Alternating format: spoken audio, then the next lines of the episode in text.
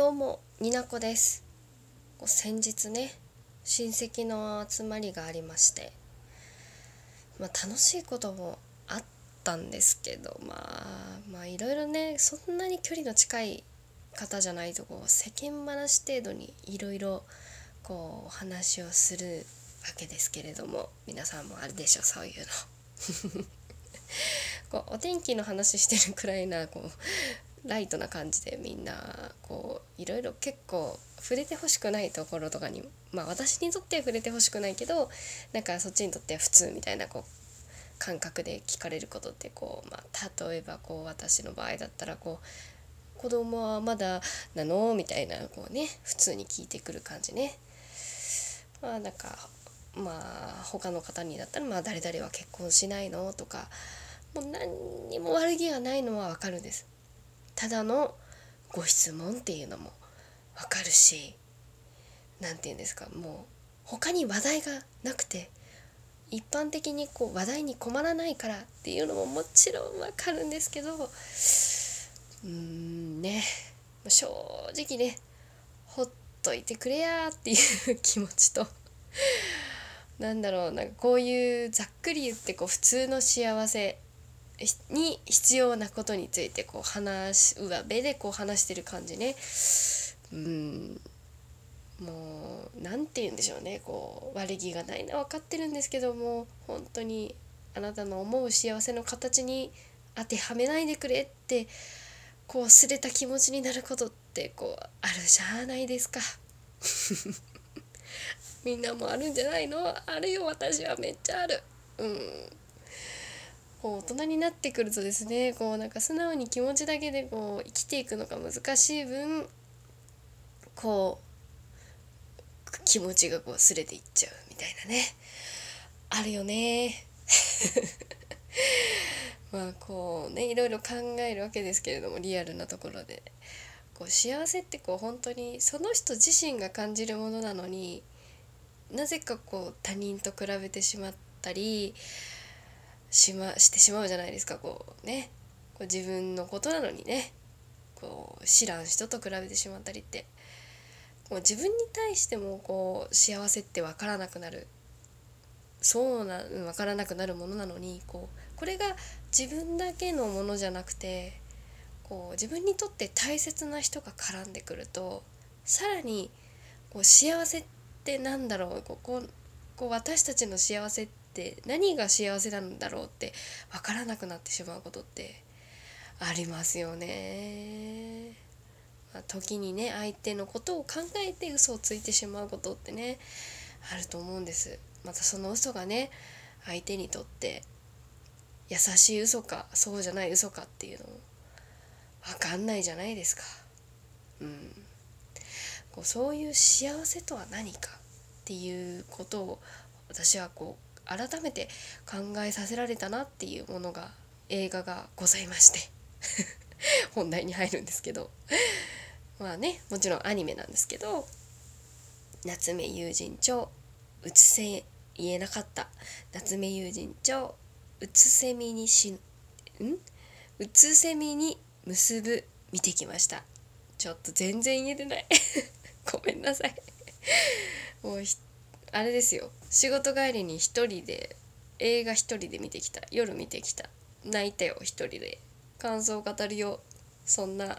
ラジオ始めます。今回ネタバレございますのでお気をつけください。はい。ねここで音楽を流していくよっていうね。はい感じでやっていきます。この番組は二次元好きの30女が映画の感想をしみじみとただ語るラジオです。二次元に連れてって第23回始まります。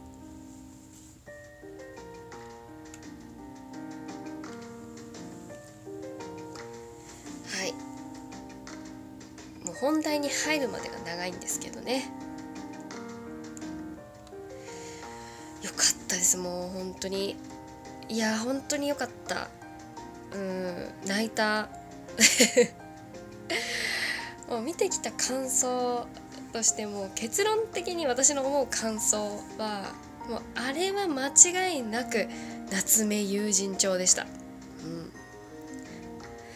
うすごい端的な感想なんですけどね。今回オリジナルストーリーでの映画化だったんですけどもともと夏目友人帳の、あのー、漫画原作をのアニメアニメになった時にも結構オリジナルの回ってあって私結構好きなんですよねその夏目友人帳のオリジナルストーリーなのもあるんですけどすごく良かったです。まあ、オリジナルだからこそこう映画の時間内できっちりお綺麗に収められてる感もあったしあとアニメオリジナルストーリーの笹田さんのエピソードが第5話であ原作も、まあ、るのがあれ笹田さんが残ったのがアニメオリジナルなのかな。うん、でそれも引っ張って今回笹田さんのスピーチ大会もこうつながっててアニメの世界観とね原作の世界観ととっても良かったと思います。こうなんだろういつもの夏目の日常で起きたお話を今回映画館でこう見せていただいたっていう感じなんですけど、まあ、こう中身話していくとこうちょっと あの大事なキャラクターになってくるんですけどモンモン棒の話し方がちょっと気になったんですけどねあのバイキングの小峠さんが声を当ててらっしゃったんですけど、まあ、人の良さが出てますよね。うん なんかうん可愛かったですよ。こうモンモン棒にこう名前を返す場面があってこう名前返す時にこう玲子さんがの過去がこう見えるじゃないですか。で今回もそうででその過去でこうその後出会う切り絵作家の頼江さんが、えー、小さい時にこの玲子さんを見てこう友達と玲子の悪口を言ってるようにしか見えないですよねあんなんね。いや私はそうにしか受け取れなかったです。うん。でも実際こう頼江さんがどう思ってたかっていうとこう玲子さんにちょっとお、ね、高校生のお姉さんに憧れてたって言ってていやもう全然そう見えなかったよってなったけど実際現実でもこうありますよね。こう言葉にして相手に伝えないと本当に何て思ってるか分かんないよねってことうんなんかそれを体現体現っていうかこう表してるかなって思いました。うん、ねその時にありがとうって言えなかっただけだけど玲子さんにとってはねああまた理解されなかったっていう感じがちょっと悲しいよね。えそれ夏目もそうで夏目の小学校時代の同級生の嘘つき大輔くんでしたっけ？あのお互い子供っていうのもありますけどこうもう少しねお互い歩み寄ってこう踏み込んでお話話ができていたらもう全然関係が変わったんじゃないかなっていう思う感じね。うん、それもでも玲子の過去をこう名前を返すことで見てきた夏目だからこそこう再会した時にこう相手に歩み寄ることの大切さを分かってるから今の夏目だからできてるっていうのももちろんあるんですけどね。で今回こう怖いなっていう思ったシーンが結構ちらほらあってなんか悲しくなって鼻水涙がそうになるんですけどこう怖かったですよね。こうタキちゃんの存在がこうなかったものになっていくあの表現。めっちゃ演出がうますぎて怖かった。でこう夏目だけ影響を受けないこう置いてなんか影響を受けない人だからこそこうなんか置いてかれてる感とこう自分だけなんか取り残されてる感がこう共感しやすい演出になってて怖って思うのとあの3人に3匹に分かれちゃったにゃんこ先生をこう抱きしめる夏目がもうとってもなんか悲しいのと心配になりましたね。うん。怖かったですねあの演出。でもなんかその怖いシーンとバランスを取るようににゃんこ先生がめっちゃ可愛かった。もうね一匹ずつ減っていくにゃんこ先生は恐怖だったんですけど、うん、不安すぎて。いやにゃんこ先生何でも食べ過ぎってすごいなんか突っ込みたくなりましたね。うん、今回向こうさんとよりえさんのあのドジっ子親っ子。ドジ親っ子、うん、やさ優しい2人だったからこそね今回こういうなんかこうすれ違いみたいなのすれ違いっていうかね。うん向こうさんの優しさがねよりえさんにとってそれが幸せなのか8年間ずっと自問自答してきたんだなって思う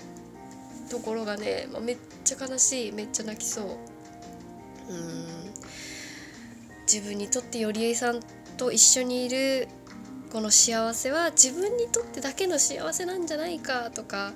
現実から目を背けさせてるだけなんじゃないかよりえさんにとって偽物の息子との生活も嘘でしかないんじゃないかとかねでもそれがゆりえさんの幸せになってる部分も間違いなくって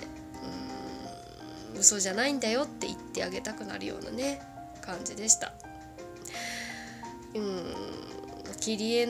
を夏目にあげるシーンでこう見えなかったところに形が現れるのが好きなのってゆりえさんが言うところもあ伏線でよかったですねって思うよね。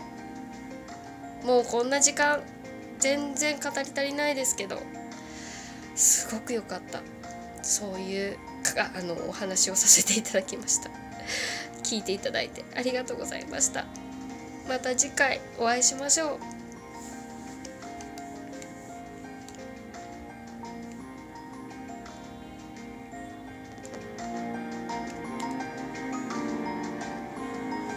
幸せってなんだろうね。